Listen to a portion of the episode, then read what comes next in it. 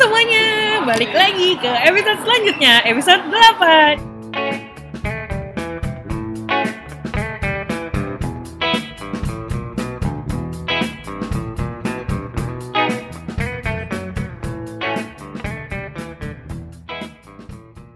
Ya, jadi uh, di episode kali ini kita bakal bahas satu topik yang menurut aku lagi jadi spotlight dan bahasan cukup banyak orang setidaknya dari exposure aku sih di berbagai sosial media. Uh, dan mungkin sebelumnya juga partner ngobrol saya kali ini juga menyebut-nyebut ya di episode sebelumnya. Iya jadi sore ini saya bersama Winnie lagi yeay abis ini gue nyebutin apa? Masuk episode 9 Anda jangan optimis gitu ya jadi mungkin sebelumnya udah sempat disebut beberapa kali yaitu kita bakal ngobrol tentang uh, toxic positivity. Bahasa terjemahannya apa ya itu? Uh, positivitas beracun. Aneh sih kita let's skip di toxic positivity sebenarnya itu apa sih? Daripada aku jelasin gimana kalau partner ngobrol saya aja yang jelasin ya? Yeay. apa sih apa sih toxic positivity kayaknya sering disebut-sebut orang belakangan ini. Iya gue juga nggak tahu honestly. Tapi kalau dari persepsi gue ya toxic positivity itu kan terdiri dari dua kata nih.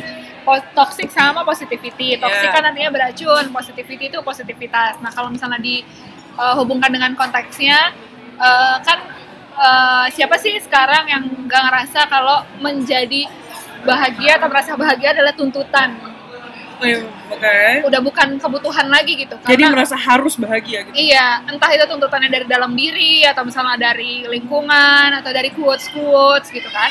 Jadi uh, sebenarnya tuh mau menghadirkan positivitas gitu. Tapi kalau misalnya uh, kalau di agama Buddha, agama Buddha kan katanya kalau misalnya punya attachment tuh apa ya uh, bisa menghasilkan kekecewaan. Ekspektasi juga bisa menghasilkan kekecewaan. Yeah. pokoknya semua semua muanya in moderation aja. Semua muanya biasa-biasa aja sedang-sedang aja. Nah ini positivity-nya tuh terlalu terlalu banyak tuntutannya. Jadinya tadi attachment itu menghasilkan kekecewaan. Jadi kalau terlalu banyak jadinya beracun gitu yeah. positivity yang harusnya bikin hidup lo tuh konten hidup lo uh, well gitu. Malah membuat lo tuh jadi berat apa ya lo intoxicated apa sih kayak lo keracunan gitu keracunan positivitas oh my god. Tiba-tiba jadi kayak ngerasa aku tuh harus kayak gitu gitu kan. Akhirnya tanpa dia sadari itu udah nggak sehat lagi gitu. Iya. Gitu. Kalau misalnya di di contoh sehari-hari tuh kira-kira gimana? Atau pernah ngalamin nggak uh, paling gampang sih mungkin kalau curhat ke hmm. teman atau ke siapa gitu. Terus e, kamu tuh harus kuat nggak boleh nangis harus sabar dalam menjalani cobaan hidup. Iya bener sih sebenarnya nggak salah. E, tapi lu bayangin deh maksudnya sedih marah kecewa dan semua emosi negatif itu kan tak terindahkan ya? Maksudnya itu bagian dari diri kehidupan manusia. Itu emosinya manusia. Yeah. bayangin kalau setiap kali lu merasakan emosi itu lo harus kuat lo harus tabah gitu loh. Kayak uh, ya apa itu bisa jadi suatu tuntutan yang belum tentu juga semua orang tuh bisa mencapainya gitu. Oke. Okay. uh, eh, ini mungkin juga banyak contohnya dari tadi sempat disebut juga kayak quotes quotes gitu gak sih? Iya. tapi uh, fakta lapangan biasanya memang kalau misalnya lagi down terus eh, nggak uh, usah cerita ke orang nggak usah ambil cerita orang deh anggap misalnya lagi scroll scroll Pinterest atau misalnya sosial media yang lain gitu kan. Itu kan sebenarnya mungkin tujuan awalnya adalah membangkitkan ya. Kayak membangkitkan semangat. Misalnya expectation is such a uh, source of disappointment gitu kan yang kayak gitu. Dia curhat. Curhat ke berapa nih? Tatapan saya agak-agak kosong nih. Mungkin mungkin yang dimaksud uh, sebelumnya di toxic positivity adalah sampai kadar tertentu itu sebenarnya nggak apa-apa bahwa uh, emang kita kadang butuh input-input yang kayak gitu untuk nyadarin kita kalau uh, jangan terlalu lama terlarut dalam hal-hal negatif gitu. Tapi mungkin yang sering terjadi di di kehidupan kita belakangan adalah bukannya kita menerima dulu apa yang kita alamin terus ujuk-ujuk tahu-tahu gak bisa. Lo pasti bisa. Semua orang tuh bisa. Semua orang kita ada waktunya dan lain-lain gitu kan. Akhirnya lupa kalau ya tapi lagi sedih gitu kan. Jadi akhirnya perasaannya malah terabaikan gitu. Itu yang ngebuat hmm, secara tidak langsung mindset kita tuh eh, apa namanya kita nge-take down perasaan kita yang sebenarnya biar kita bisa menuhin apa yang sah kita bilang seharusnya gitu Iya. gitu kan ya Iya. tapi pernah ada di posisi kayak gitu nggak jangan aku aku pasti banyak gitu Oh iya. Ya, kurang lebih 25 tahun hidup gue begitu. seringnya di akhirnya kan malah di press press iya, gitu betul, kan betul. tapi itu berarti nggak sehat dong Iya, karena maksudnya eh, kalau misalnya quotes ada yang bilang bahwa hidup itu sebagai seperti roda, kadang di atas, kadang di bawah. saya juga sering ngomong gitu soalnya Iya, kadang di atas, kadang di bawah. Ya udah kita nggak harus di atas terus, betul iya kan? Di Betul. bawah itu nggak apa-apa. betul Ada saatnya di bawah. betul betul Maksudnya jangan jadikan itu quotes doang gitu. Begitu juga dengan si toxic positivity ini. Kita nggak sel- selamanya bisa positif, kita nggak selamanya bisa bahagia, kita nggak selamanya bisa cinta sama diri sendiri. jadi kalau misalnya kalau misalnya lagi ngerasa down nih apa sih yang mestinya dilakuin gitu kalau misalnya harus positif ternyata tidak ter- tidak selalu benar Em, kalau kalau kan kalau misalnya di psikologi nih karena gue anak psikologi ya. Kalau di psikologi ini kan banyak ininya ya banyak apa sih istilahnya kayak eh, alirannya gitu kan. Terus kalau gue lebih setuju sama aliran yang modern ini si eh, mindfulness. Oke. Gitu ya. Karena menurut gua ya yang yang penting bukan yang penting sih apa ya menurut gua justru apa yang akan memberikan kita kekuatan adalah dengan balik lagi jadi diri kita sendiri gitu jadi apa ya ini mungkin gua sedikit cerita ya karena dari tadi kayak kita teori semua Iya, gitu. iya. nah karena gua tadi kan bilang kalau gua 25 tahun hidup gua sekarang gua 26 btw dari jadi satu tahun dia free dari itu guys satu tahun gua belajar oke bagus bagus Ya, Jadi- lanjut, kan? mungkin di episode selanjutnya kalian tahu bahwa gue tahun lalu putus episode sebelumnya loh itu. Iya betul. Jadi eh, alhamdulillah ya maksudnya putus putus itu adalah putus yang paling berat buat gue tapi memberikan gue banyak eh, banyak proses untuk gue jadi orang yang lebih baik lagi. Gue pernah cerita sama satu orang dia senior gue eh, di suatu kegiatan. Gue ketemu sama dia dia tiba-tiba kayak ngajakin ketemu aja di nge DM IG gitu. Gue kan oh ya udah gue nggak ada nggak ada acara kok gue gue datang. Terus dia kayak kamu kenapa? Enggak nggak ada apa-apa gitu. Enggak ah matanya kelihatan sedih gitu. Enggak nggak ada apa-apa. Terus akhirnya gue mulai mikir emang gue sedih ya? Gue sedih kenapa? Akhirnya gue mulai kayaknya gue sedih gara-gara ini deh. Oh gitu. Oh kenapa tuh kok bisa kayak gitu? Akhirnya gue cerita apa yang gue alami pada saat itu.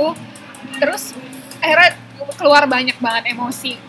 Jadi kayak eh, satu sign dari mata gue yang sedih itu ternyata lead to a lot of negative emotions yang gue juga ceritakan di episode sebelumnya kalau waktu itu gue juga lagi nggak punya support system. Jadi itu gue repress terus akhirnya keluar. It turns out I never really think about my feelings. Oke. Gue gue nggak pernah benar-benar memikirkan perasaan gue. Itu gue diam gue mengeluarkan excuse excuse terus kayak enggak itu cuma excuse. Defensif ya? Itu cuma excuse. Terus gue mikir kok lo bisa tahu itu excuse? Karena mata lo ngomong itu excuse. Kayak she's really magical. Mhm. karena mata lo bilang itu excuse terus akhirnya gue kayak take time terus gue bilang bahwa gini gitu yang gue rasain ini. Terus iya itu yang lo rasain. Kok tahu? Karena mata lo bilang itu yang lo rasain matanya berbicara saudara iya kan gue jadi pengen kayak, kayak kacamata hitam ya. Jangan baca mata gue ternyata membaca itu dari mata ya. Kan? Bukan dari buku. Betul. Gitu terus um, that night gue nangis di depan di depan orang itu. Orang itu cerita ngomong sesuatu yang unrelated tapi gue nangis terus keluar keluar terus keluar terus keluar terus terus uh, dia nanya kenapa gue nangis? Gue bilang gue ingat sesuatu. Um, gue tuh uh, apa ya terus dia nanya itu nggak pernah diproses sih. Soalnya gue nggak punya gue nggak punya teman yang bisa sejujur ini seterbuka ini sama gue jadi gue nggak bisa proses. Kan bisa diproses sendiri. Gue takut kalau nggak proses sendiri gue nggak bisa berhenti. Gitu. Jadi waktu itu gue turun 10 kilo gram berat badan. Um, jadi maksudnya kayak badan gue even sampai sa sangat terbebani dengan emosi gue yang nggak bisa gue yang nggak bisa gue proses yang nggak bisa gue keluarin itu. Karena pada saat itu even gue ngomong sama diri gue gue harus kuat gue harus bisa gitu. Tapi kebutuhannya kebutuhan gue ternyata pada saat itu adalah nggak proses emosinya bahwa gue ngerasa kecewa gue merasa tersakiti gue merasa tersakiti karena ini dan itu nggak apa-apa. Dan gue nggak nggak se sepenuhnya gue merasakan emosi negatif. Gue punya perasaan rindu gue punya perasaan sayang gue punya perasaan kasihan mengasihi ke ke situasi yang sama gitu ya enggak dan gue ngerasa bersalah untuk meras merasakan perasaan itu gitu. Terus akhirnya ternyata itu membebani badan gue yeah. gue jadi ya maksudnya ya kerja masih bisa punya energi punya stamina bisa tapi uh, apa sih enaknya hidup kayak gitu gitu memaksakan diri untuk kuat memaksakan diri untuk bahagia memaksakan diri untuk lebih baik tapi sebenarnya kebutuhan kita adalah untuk memproses fase jatuhnya itu dulu untuk apa ya kalau misalnya diibaratin tuh misalnya lu jatuh lu luka kan. Ya kebutuhan lo adalah merasakan sakit itu ngebersihin lukanya terus udah gitu lo obatin lukanya ketika lutut lo udah bisa bekerja dengan baik lo lari. Hmm.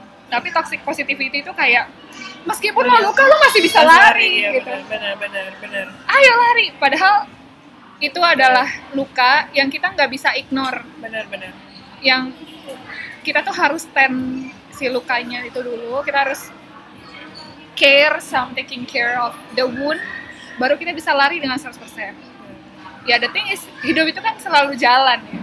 Nggak kayak yang kalau gue tadi cerita ya lo bisa duduk-duduk dulu buat nyembuhin luka lo tapi ya kalau lo memang harus jalan ya wajar aja. Maksudnya sesuatu yang wajar kalau lo nggak bisa lari sebagaimana orang yang nggak jatuh gitu. Oke. okay. Ya ya ya jadi sebenarnya problemnya adalah kalau misalnya itu sampai ke level toxic toxic nih si positivity-nya itu itu karena dia mengabaikan apa yang seharusnya uh, di taken care of iya. first gitu kan. Tadi sebenarnya dalam kepala aku juga mikir analoginya itu kayak jatuh ada luka nih ya masa sih lukanya diabaikan seolah-olah nggak punya luka apa-apa terus langsung lari gitu.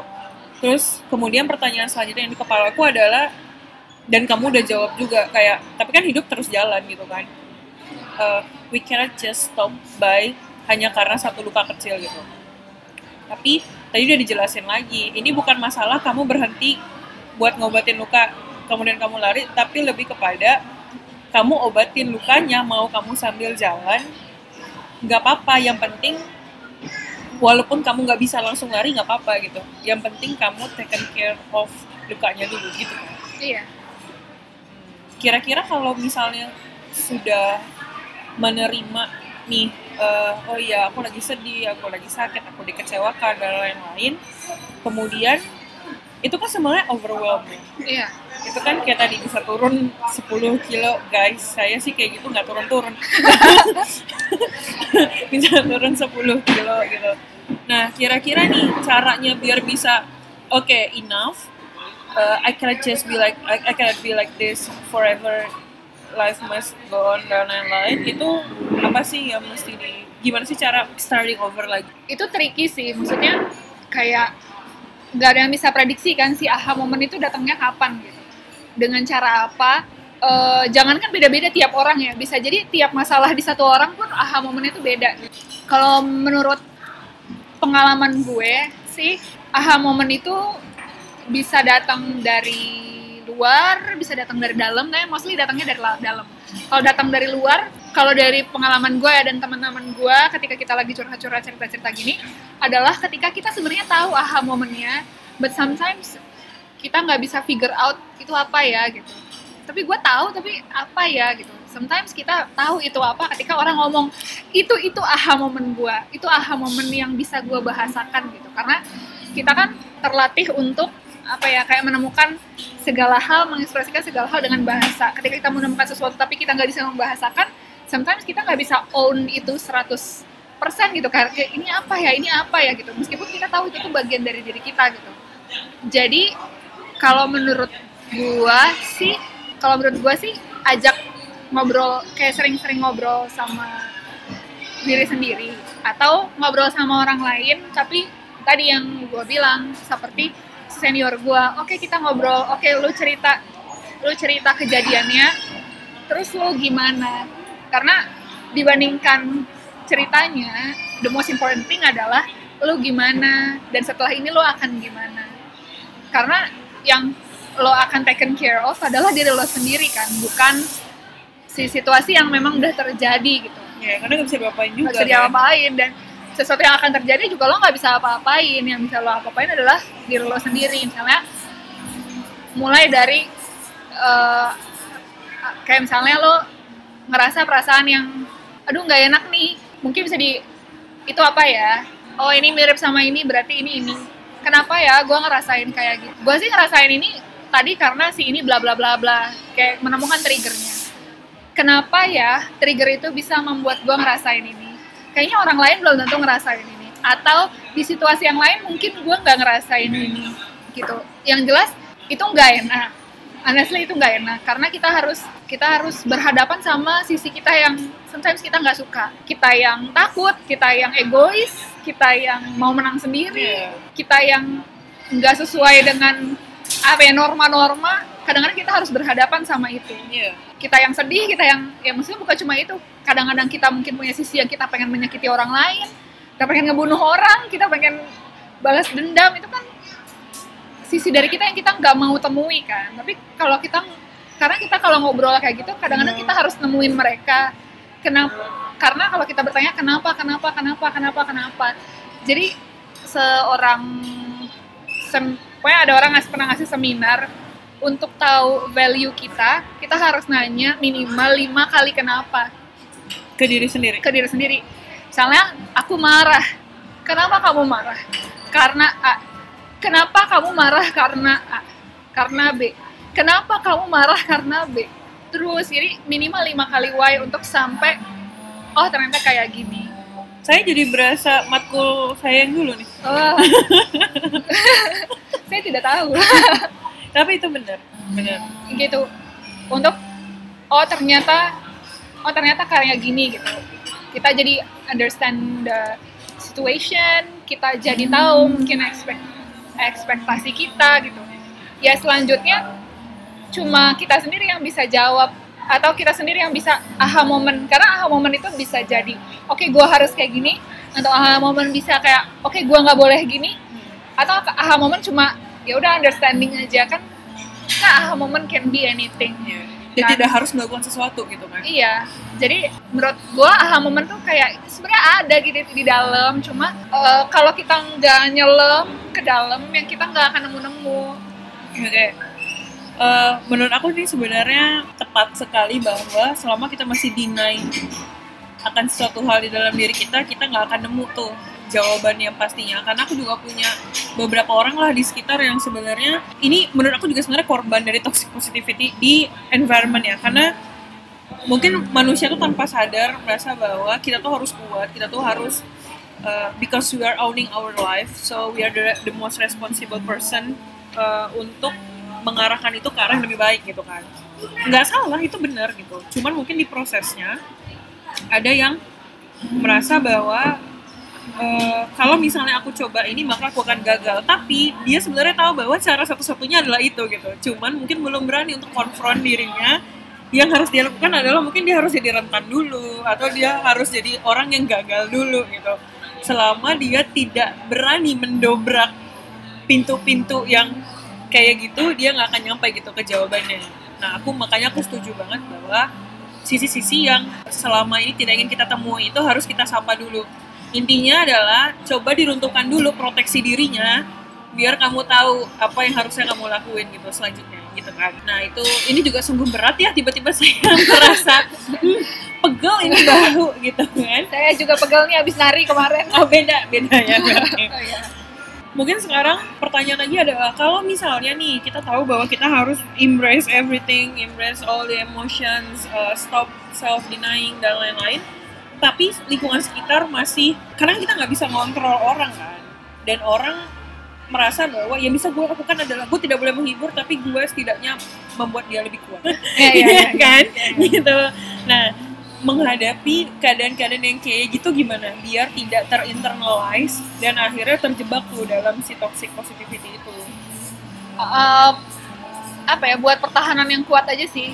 Kayak kalau di yang episode selanjutnya episode sebelumnya episode selanjutnya udah bisa meramal gue episode sebelumnya gue bilang ya find your inner strength atau build your inner strength.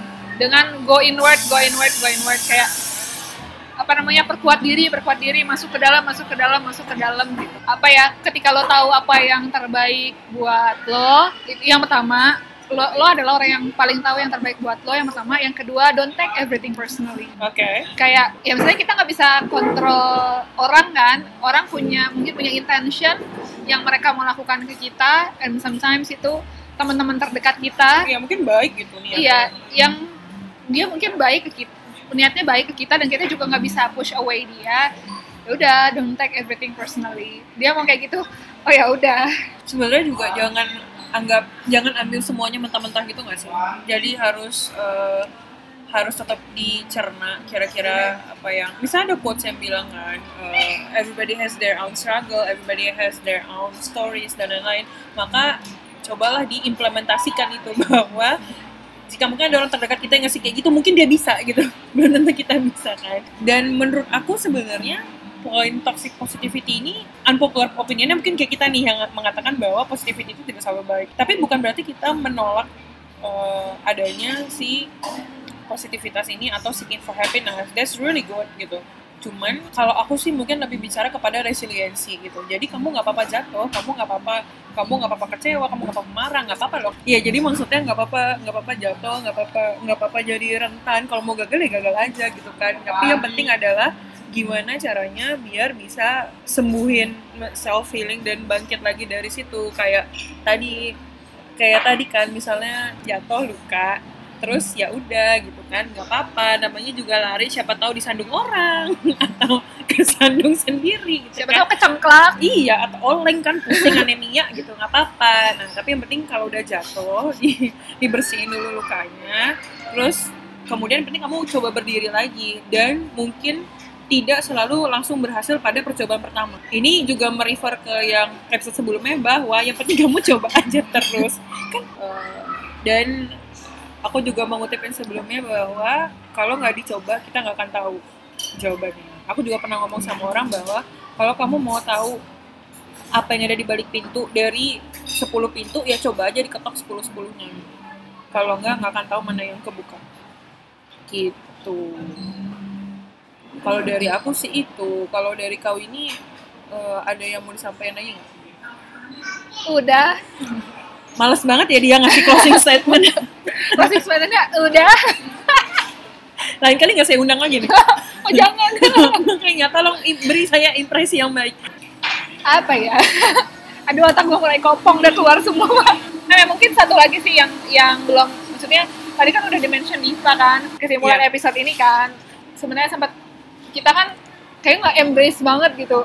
Gak apa-apa gagal gak apa-apa gitu. Tapi ya semuanya juga harus in moderation harus biasa-biasa aja atau harus sedang-sedang aja. Ya gagal merasa gagalnya juga nggak perlu merasa gagal banget gitu. Bener bener bener. merasa gagalnya sedang-sedang aja supaya bisa balik lagi. Nanti pas balik lagi senangnya sedang-sedang aja. Intinya adalah dalam hidup ini jangan ada yang berlebihan. Betul. Iya kan kayak kalau Iya. mau sedih ya sedih aja tapi yang berlebihan. Kalau mau Betul. senang ya senang aja yang berlebihan. Betul. Gitu. Allah tuh tidak suka dengan yang Betul, berlebih-lebihan makan aja nggak boleh berlebihan kan? Betul. Itu temannya setan.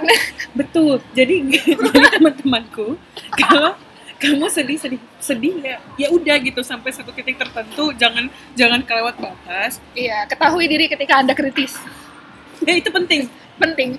Penting penting. Iya kan? Kalau udah kritis datangilah profesional jadi sebenarnya inti dari episode ini itu. jangan berlebihan. Mau positif juga jangan berlebihan. Mau negatif juga jangan berlebihan. Mau semangat jangan berlebihan. Mau mau kecewa juga jangan berlebihan. Nah tapi sulit dalam hidup ini adalah menentukan balance-nya. Karena ya pasti adalah satu saat kayak misalnya aduh kerasku melihat aku dari jauh maka aku akan senang secara berlebihan kemudian kalau ternyata itu salah maka akan sedih secara berlebihan. Itu nggak baik guys jangan dicontoh. Yang kayak Ah, gitu. mungkin mengutip satu quote ya. Quote-nya nggak ini sih nggak nggak apa namanya nggak terkenal. Jadi ini dari ex manager ex manager gua. Ya itu. Ya nggak quotesnya apa saya nggak nanya orangnya. Eh, dia bilang bahwa kita nggak bisa selalu bahagia kita nggak selalu bahagia kita nggak selalu bisa mencintai diri sendiri kita nggak selalu bisa kuat tapi kita selalu bisa untuk eh, jalan terus gitu dengan jalan terus nanti suatu saat kita akan nemuin masa-masa kita kuat nanti kita akan nemuin lagi masa-masa kita nggak kuat jadi apa ya mencari kebahagiaan menjadi kuat mencintai diri sendiri itu adalah lifetime proses lagi-lagi ini adalah proses Iya, jadi nggak bisa kayak, oke sekarang gua kuat gitu. Nanti akan jadi nggak kuat lagi, terus nanti jadi akan kuat lagi gitu. Jadi eh karena nggak, maksudnya itu tuh bu- bukan sesuatu yang attainable gitu loh, yang lo dapet terus udah gitu. Tapi itu lifetime proses, jadi ya lu jalan aja terus. Gitu.